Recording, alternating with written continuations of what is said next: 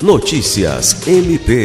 O Ministério Público do Estado do Acre, por meio da primeira Promotoria Especializada de Defesa da Saúde, realizou nos dias 8 e 9 de fevereiro reuniões com representantes da saúde, educação e Conselho Tutelar em Rio Branco para tratar sobre o projeto Vacina Mais Estratégias nas Escolas, que visa articular estratégias para o aumento da cobertura vacinal no estado do Acre e o fortalecimento da consciência vacinal.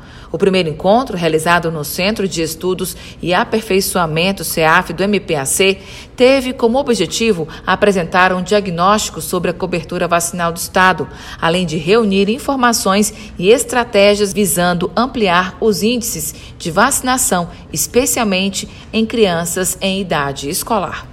Alice Regina, para a Agência de Notícias do Ministério Público do Estado do Acre.